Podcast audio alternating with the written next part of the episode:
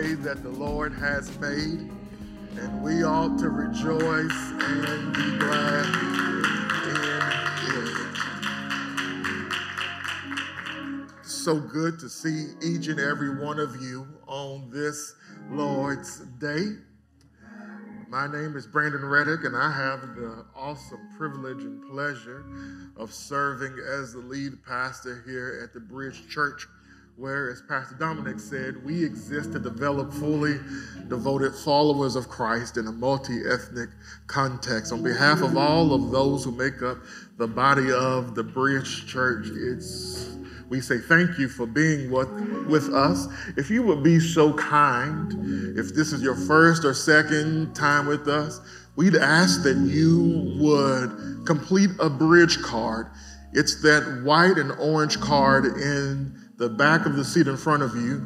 Um, and we want to know that you were here, and we want to be able to, to say thank you in some tangible way for being with us um, on this Lord's Day. We've come up now to the time of the preached word. It is our time to hear from heaven. And so God has spoken. He has revealed Himself, His ways, His will um, for us and to us in Holy Scripture. So if you would turn and grab your Bibles, your devices, and turn, swipe there to Matthew chapter number 28. Matthew chapter number 28.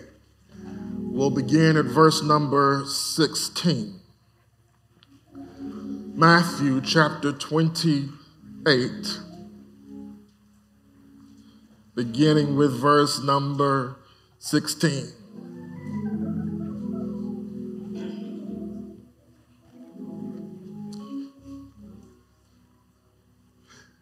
As is our custom, let's stand in honor and reverence to God's holy word. Matthew 28, beginning with verse number 16.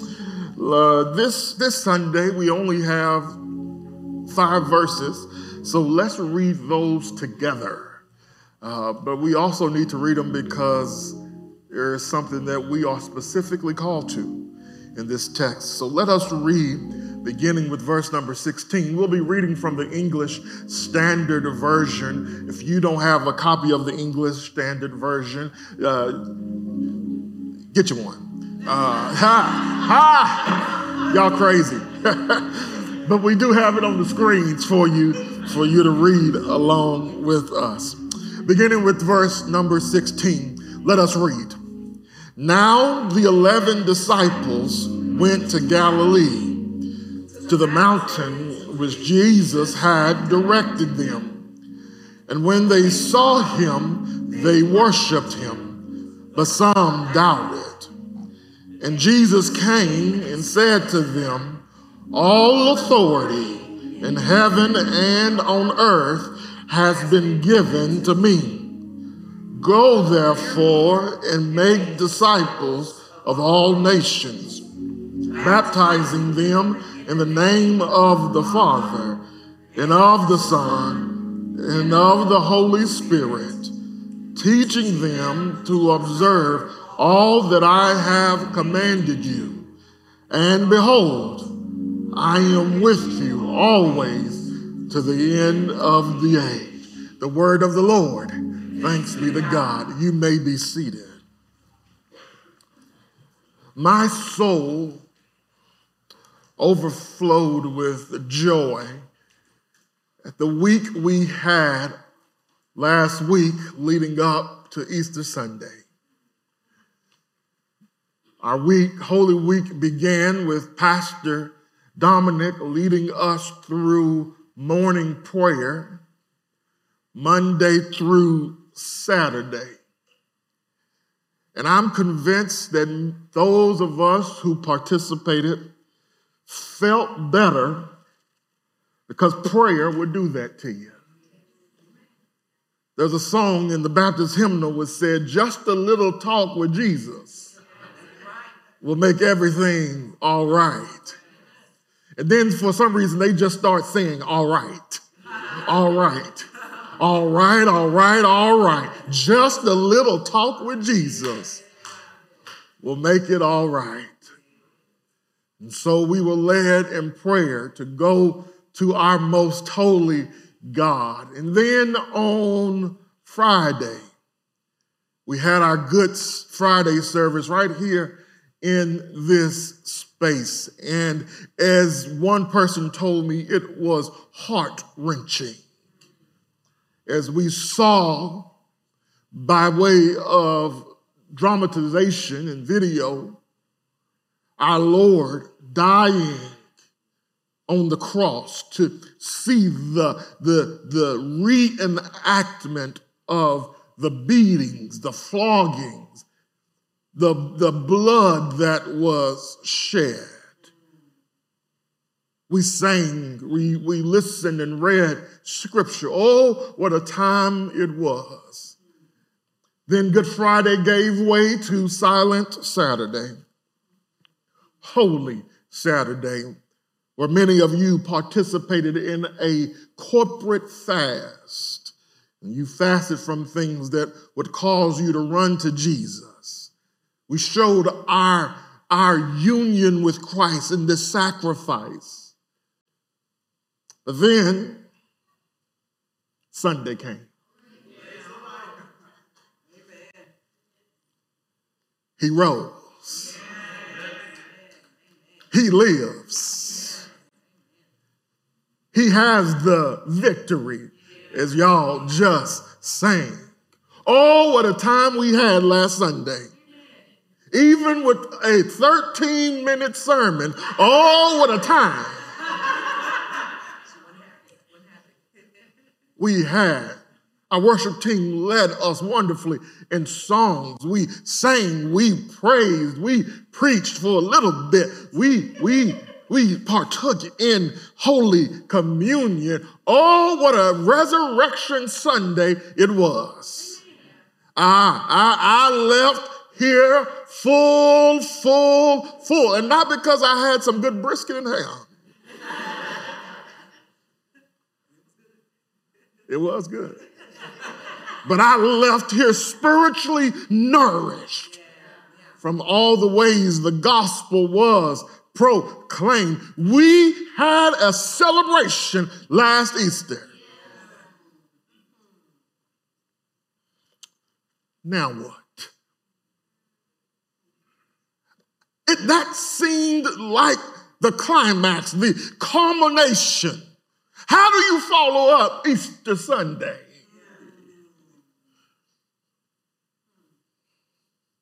After Resurrection Sunday, the story goes on. And that's what we see in these last five verses that you all read. Here in Matthew chapter 28, verses 16 through 8 through 20. After resurrection, now what? Well, for the time that his eyes to share together before we go to the pool, in a little bit. Let me share with you three points from the text. After Resurrection Sunday, we first see the king's pronouncement in the text. The king's pronouncement. It starts in uh, verse 17 where he declares that all authority Jesus is speaking. He is speaking, and the author sets us up before he gets to the pronouncement. He lets us know that Jesus is speaking to the 11 remaining disciples. The 12th one went and hung himself uh, because of the guilt of betraying Jesus Christ. And so now there are 11 remaining disciples. You, you, you, this is, this is actually, let me go back. I'm feeling my introduction. You missed a spot to shout just on the fact that he went to the 11 disciples. Remember that the last time we really see any of them, they are running in terror. They have deserted the Lord Jesus Christ when he was getting ready to be arrested. The, the Matthew says that they all fled. We, we, the, the last that we hear of even uh, Peter, we, the last thing we hear about him is he denied Jesus. Not once, not twice, but on three different occasions. So, what we remember about the 11 disciples is that they are fleeing him and they have denied him. But yet, Jesus Christ, after he dies upon the cross, stayed in the grave, rises on the third day morning, he goes to the very ones that deserted him and says, I still have use of you.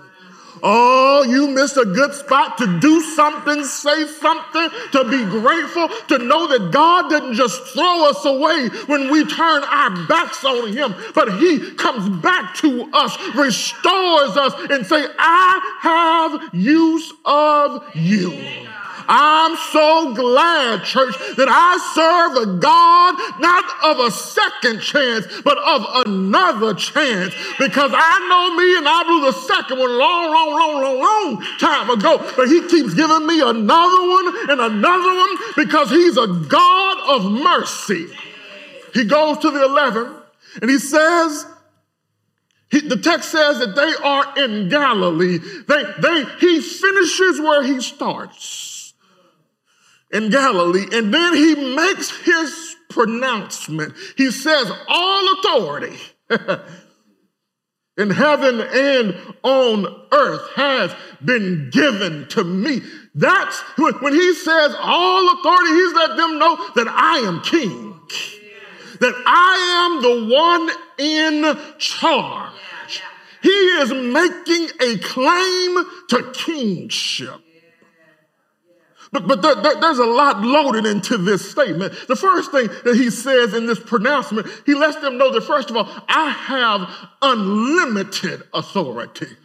Watch this, watch this. He says, all authority. Say all. all. He is the only king who can ever say that he had all authority. Every other king, president, leader has, can only claim that they had some authority. President Biden only has some authority. Even as the, the, the, the quote unquote leader of the free world, he only has some authority. The prime minister of, of Canada and England only has some authority. Oh, since we are in this time that we're in, even Putin only has some authority. Let me see if I can make it plain. President, President Biden has a lot of authority, but he doesn't have all authority. Democracy demands that he has limited powers. As the chief of the executive branch, he can only enforce the powers of the law. However, the legislation or the making of laws is left to Congress. The interpretation of the law is left to the courts. He, he, he has limited authority, but we see the limitation of his authority even in that he's a man under authority.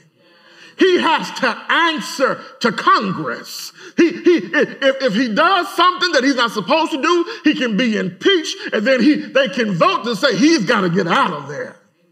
As president, his power is limited. He can he only has some authority. All right, y'all don't like America. Let me go over the ocean then. The Queen of England, she really had no authority. she don't know. How did that make it in here? Y'all crazy. There's a prime minister that actually runs the country, but even his power is limited. You, you, you say, okay, Brandon, but what about dictators? They even have limited authority. Can I show it to you? One way or the other, they will have to, they're going to die naturally or unnaturally they are still under the authority of death. They, they could even die from assassination. They, they are, they have limited authority. Presidents, prime ministers, potentates, all of them have some authority. They have limited authority. All but King Jesus. He says, I ain't just got some authority, I have all authority. He, he, he proclaims that there is no limit to his authority. He is, when he says, I have all authority, he is letting people know, his disciples know that he is King of kings, Lord of lords, and sovereign of sovereigns. He doesn't even, his authority even, isn't even limited by death. They tried death, but he overcame the grave. He has all authority. He has unlimited authority. But not only does he have unlimited authority, he also has universal authority. Watch what he says. He says, All authority, where at? In heaven and on earth. When he says in heaven and on earth, he means the universe. His authority spans the universe. There are no bounds to the authority of King Jesus. See, he, he is unlike every other authority in the world because even the U.S. president can only claim authority over the United States and its surrounding territories. Prime ministers can only claim authority over their particular country. But Jesus says, I'm not just king over one area, I'm king of everywhere. He has authority over the entire universe. He says, in heaven and on earth. Don't overlook him saying, I've got authority in heaven.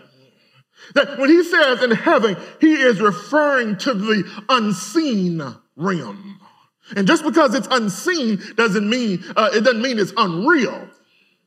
It's very real. He, it's the unseen, the invisible. It's the space that is occupied by angels, the heavenly beings. When, when, and, and by the way, when we say angels, I'm referring both to fallen and unfallen angels. Beloved, up above our head, there is battle happening right now. And we do know that the leading fallen angel is Satan, the deceiver, our great enemy. But when Jesus says, I have all authority, he wants even hell to hear, y'all gonna have to bow down too. He, he, wants the, he wants us to know that even Satan and all his demons will have to submit to his authority. He has all authority in heaven and on earth. There is nothing on earth in the universe that doesn't have to bow down to King Jesus. Even the tiniest atom has to bow down to his sovereignty. If, if the tiniest atom is running out of control, then Jesus is no longer sovereign. But thanks be to God, that's not the case. Everything has to bow down to King Jesus. That's actually good news for somebody because you're not, you're not just worrying about the unseen realm. You're worrying about the things that you can see and that are giving you problems right now. You've got medical issues. Well, guess what? He's the chief physician. He's got authority over your body, which means that sickness has to bow to him, disease has to bow to him, illness has to bow to him, even COVID has to bow to him. Yeah, he, he has all authority. All right, y'all saying I ain't sick, but maybe you got financial problems. Y'all ain't gonna say amen to that. But I've been there, done that, and might still be doing it. None of your business. But guess what? Even uh, uh, uh, uh, money has to bow down. He has authority even over that. He, he has authority in heaven and on earth. Not only does he have unlimited authority, and only does he have universal authority, but watch this, he has undisputed authority. I'm still in the text. All authority in heaven and on earth, watch this, has been given to me. What in the world? Who gave it to him? None other than his father, God the Father. But, but why does that matter? Because God is the author of all creation. And as the author of all creation, he is the supreme authority of creation. And only the author, the originator, the creator has the right to define and determine who can be in authority. So when he's when he when Jesus says it's been given to me, he's saying the one who authored the universe is the one who has given me authority. And guess what? He ain't giving it to nobody else. Which means, children of God, not, I, not only could he, I have put that he has undisputed authority, but he has unrivaled authority. Question Who is God's rival? If you're not too careful, the first thing you'll say is Satan. But remember, Satan's a created being. God is not. God created him, so Satan can't be his rival. He has no rival. This authority of King Jesus is undisputed. So Jesus proclaims, I have all authority. I am King of kings and Lord of lords. He shows up and lets them know I am large and in charge. And so, verse 19, he says, Therefore, based on the authority that I have, and based on the authority that you are now under, we move from the king's pronouncement to the king's prescript. His command, his mandate. Here it is go and make disciples. Friends, the mandate. Oftentimes, when we read this, we get stuck on the go. But go is actually not the imperative, the command in the original language. The, the imperative, the command is make disciples. Now that you are under my authority, I charge you to make disciples. Couple of a few observations. First of all, we must notice that this is the imperative. This is a command. Say command, which means that it's not a suggestion. This is something that the king says we are called to do. This is a matter of obedience. It, this is called the Great Commission. Beloved, when he says to make disciples, he is giving us our purpose as followers of Jesus Christ. The reason that the church exists is to glorify God by making disciples. We are in the business of making disciples. That's what we've been charged to do. That's what we've been called to do. That's who we are. The, the, the disciples. Let's not get it twisted. I, I just want to lean in on this. Our mission is to make disciples. That's our mission our, our, our mission. Now, there would, there would be things, there are things that we do to help us accomplish our mission. But what happens oftentimes in organizations is we suffer from mission drift. We start doing other things, which are good things a lot of the times, but we've drifted away from what we actually were created to do. So some churches exist to be centers of justice. That's not a bad thing, is it? Say no. That's a good thing. But our purpose is not to be a center for, for social justice. We should do justice. That's, that, that, I've told you, justice is at the core of the gospel. We ought to do that. But what we wake up for and go to bed at night for. What, what we do, everything that we do is about making disciples.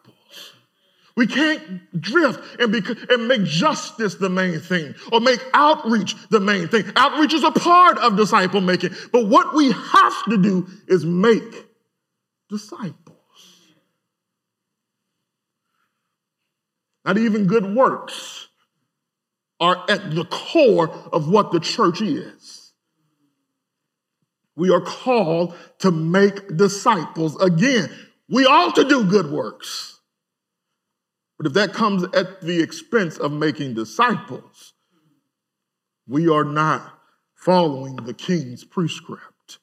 We are called to make disciples. But I know why y'all quiet. Y'all saying, Preacher, what's a disciple? By definition, a disciple is a learner, a student, a pupil, a follower. You follow in order to learn and to become what the master teacher is and to do what the master teacher does.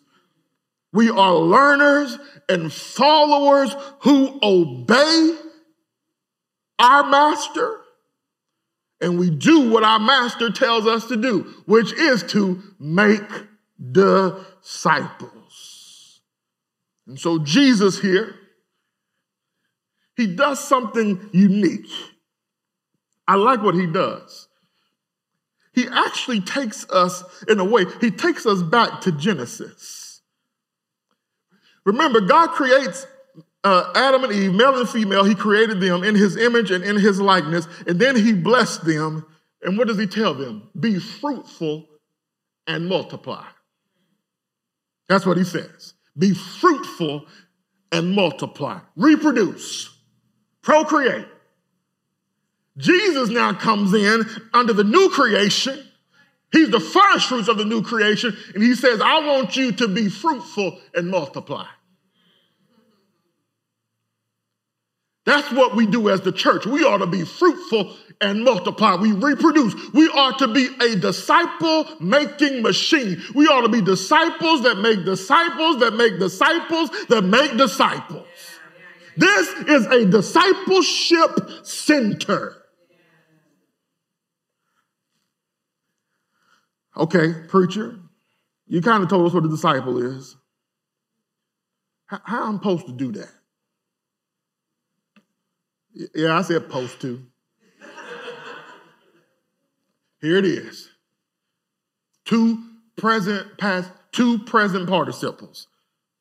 First, baptizing them. So, so, so, we've got the mandate. Now Jesus gives us the means. First thing he say is mark the disciples. That's what we mean when Jesus says baptizing them. He, he, oh, oh, oh, oh, oh, wait a minute. Y'all thought y'all was gonna get out of here without me saying something about this. What does he say? He says, make disciples of what?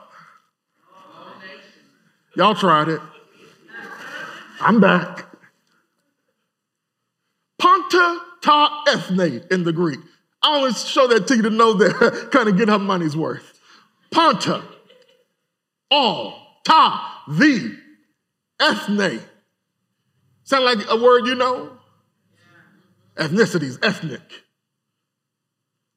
Jesus says, I want you to make disciples that make disciples that make disciples. And guess what? As you make disciples, now what we're going to do is we're, we're going to put them into a church. And so now what Jesus says is, I want a kingdom that is expressive in local churches that uh, are of all nations, all people groups, all ethnicities.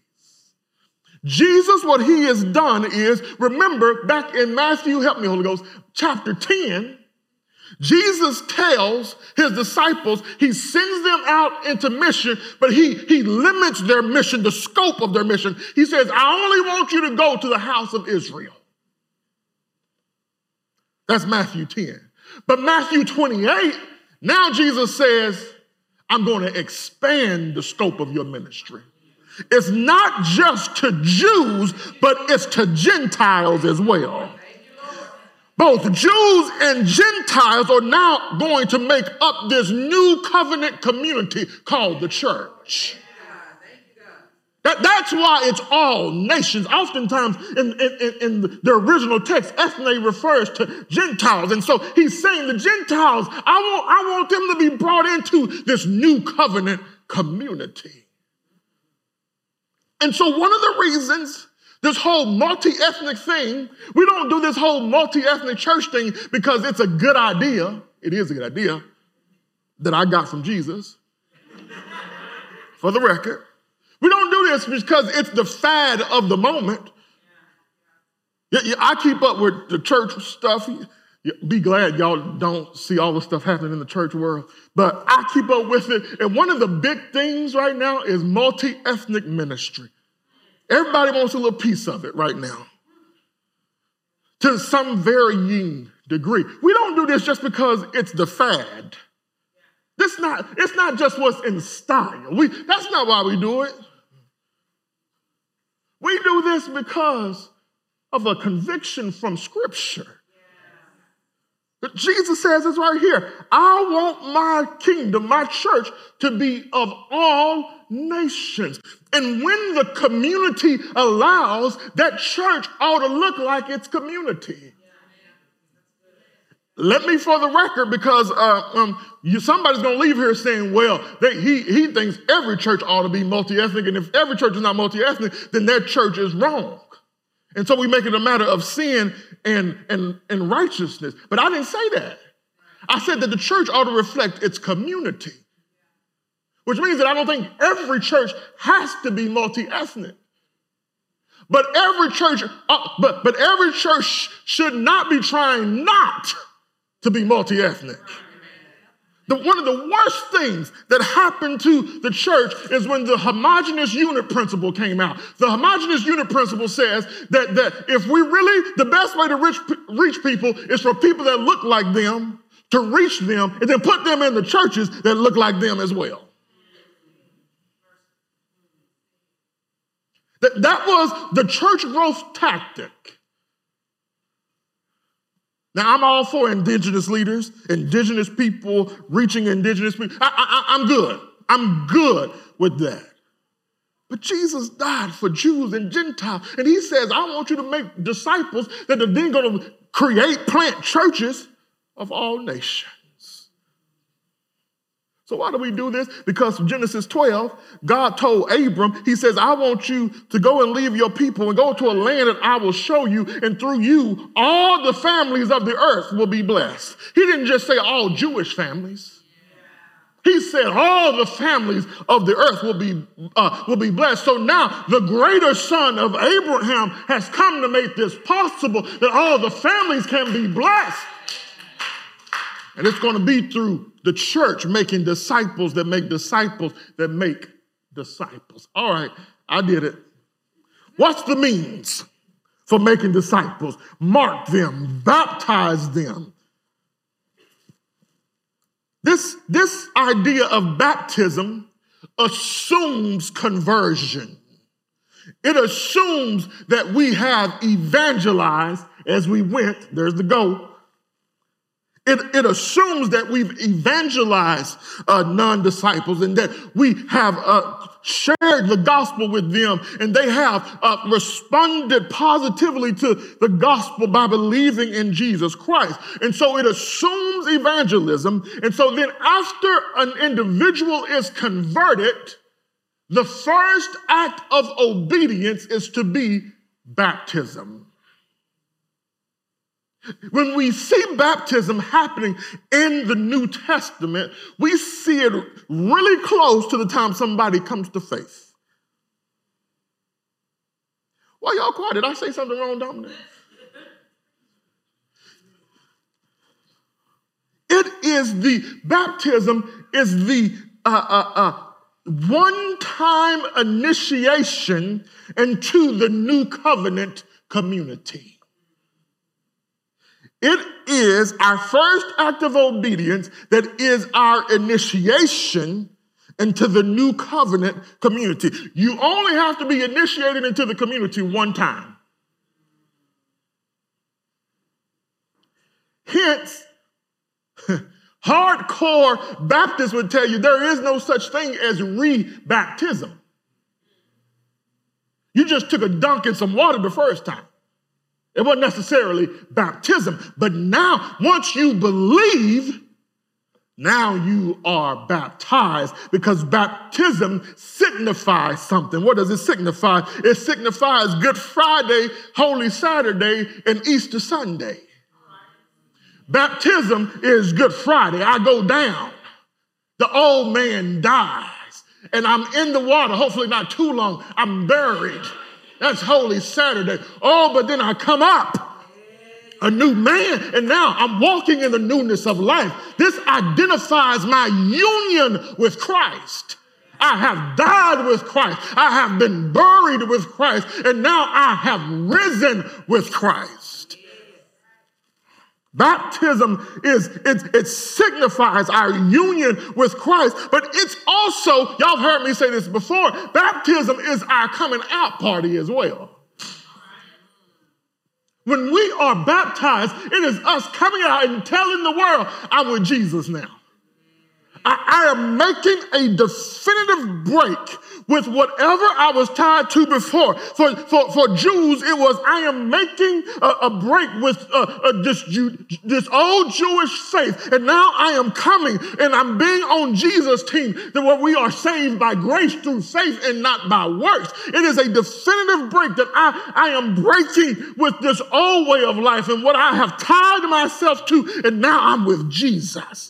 And now I'm making a witness to the church and to whoever else will witness this that now I'm with Jesus. I'm on Jesus' team.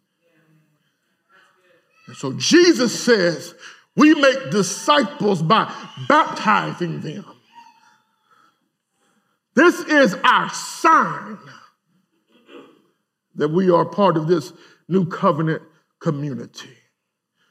So it's our first act of obedience. It's our one time initiation into the new covenant community. And it's assumed that we've done the work of evangelism and people have turned their hearts and surrendered to Jesus Christ. So we baptize them. And oh, praise the name of the Lord. We get to do that today.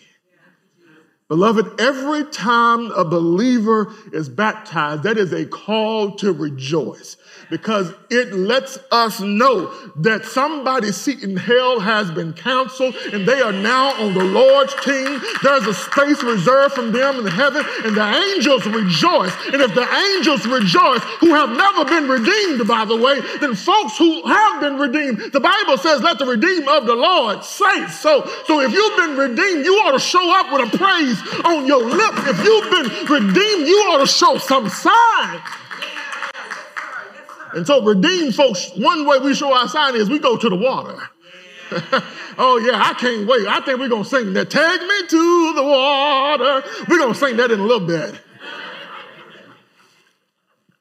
All right, mark the disciples. I'm, I'm trying to make up for last week, so let, I only got about 30 more minutes. How you like them apples? He says, mark the disciples, but then mature disciples. Verse, verse, he says, teach them, verse 20, teach them to obey all that I have commanded. We, ha- we have to teach because being a disciple means being a learner. You can only learn if you're being taught. And so, what is implied here is that how you come into the faith, you come as you are, but you are not to stay as you are. Take off them glasses. See, see, we, we, we, we, we love this come as you are stuff, and I'm with it. Amen. I, I want people to come just as just as I am. That's what we sing. Hallelujah. You, you, you come just as you are, and Jesus will save you. He'll redeem you. He'll fix you all up. He, he'll do that. But Jesus does not want us to stay as babes. He doesn't want us to stay as newborns. He doesn't want us to stay as spiritual infants. He wants us to grow up. Beloved, disciple making, being a disciple and making disciples is a call to grow to mature. Hebrews 5, I believe it is. I guess I should have done my research. Hebrews 5 says he, they, they, he chastises the readers. He says, by now, some of y'all ought to have been teachers. And beloved, with a shepherd's heart, and as gently and kindly, as loving as I can say this, by now some of y'all ought to have been teachers. By now, every when we get a new person in the faith, when we baptize somebody, we ought to be able to say, "Go to sister so and so or brother and so and so." They, they by now they are ready to teach. But some of so many of us our growth has been retarded because we refuse to grow and so teaching and some of the reasons we we we uh, uh, there are there, there there is teaching happening a lot of times in churches but the problem is they ain't teaching the right thing notice what teaches jesus says the teaching ought to be about me Watch this. He says, Teach them to obey all that I have commanded. It's about, it's about, it's to be about Christ. But rather, in, in so many churches today, Jesus is not the curriculum. We, we, listen, be mighty careful. Help me, Holy Ghost. Help me to get the benefit of the doubt. Be mighty careful when every sermon is how to do such and such.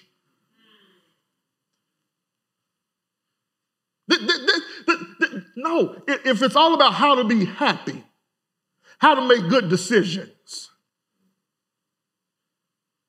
and sometimes it's good things, how to parent.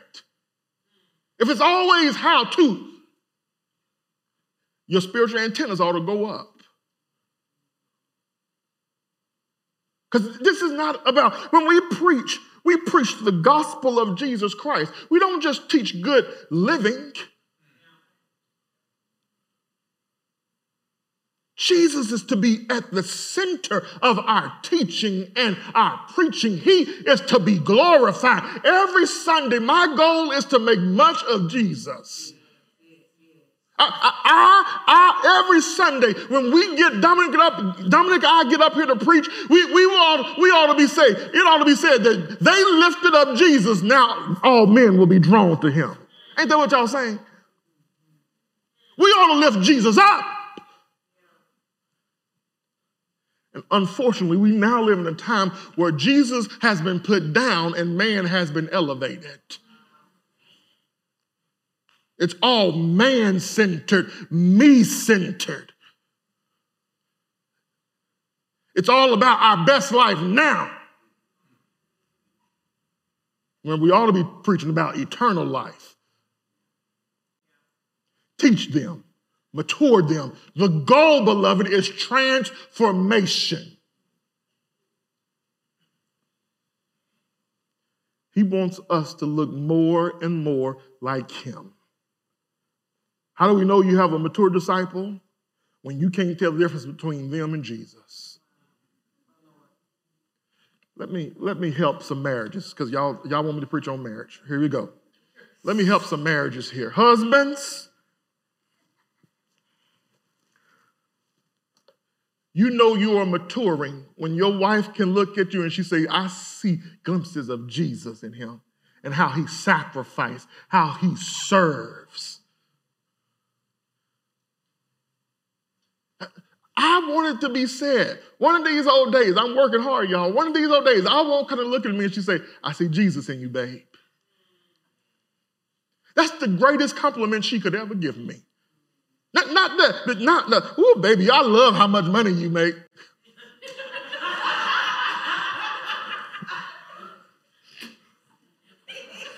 the, the greatest compliment is you look good in all that orange up there, babe. The greatest compliment is now, I love how hard you work, even though we ought to be hard workers. But the greatest compliment a Christian husband can ever have is, Oh, I love the Jesus in you. And man, I got something to tell you when it's just us. Let me just say this women love to see their man look like Jesus. Ooh.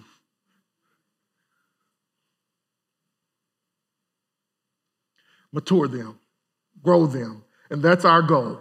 Here at the Bridge Church, we want to help you grow. We want to help you obey. We want to help you look more like Jesus every day of the week. This seems like an enormous task, and it is. It, it very well is to stay focused on disciple making, to help people acknowledge Jesus as King, and to submit every area of their daily life under His Lordship. This, this is hard work and it seems sometimes insurmountable when when when CNN, Fox News and MSNBC do a better job of discipling than the church. Lord, Lord, can we really do this? Because every t- everywhere they go, they're in, inundated with information that is discipling them on Facebook and Instagram and Snapchat and, and whatever else is out there. Lord, Lord can, can I really, can we really do this as a church? Here's what Jesus says. Let me leave you with this promise from the king. He says, and behold. By the way, when Matthew puts behold there or Jesus says behold, he's saying, stop what you're doing and pay attention. Listen up. Here's how you know you're going to be successful. I'll be with you. he says, my presence is going to make sure you're successful at what I've charged you to do.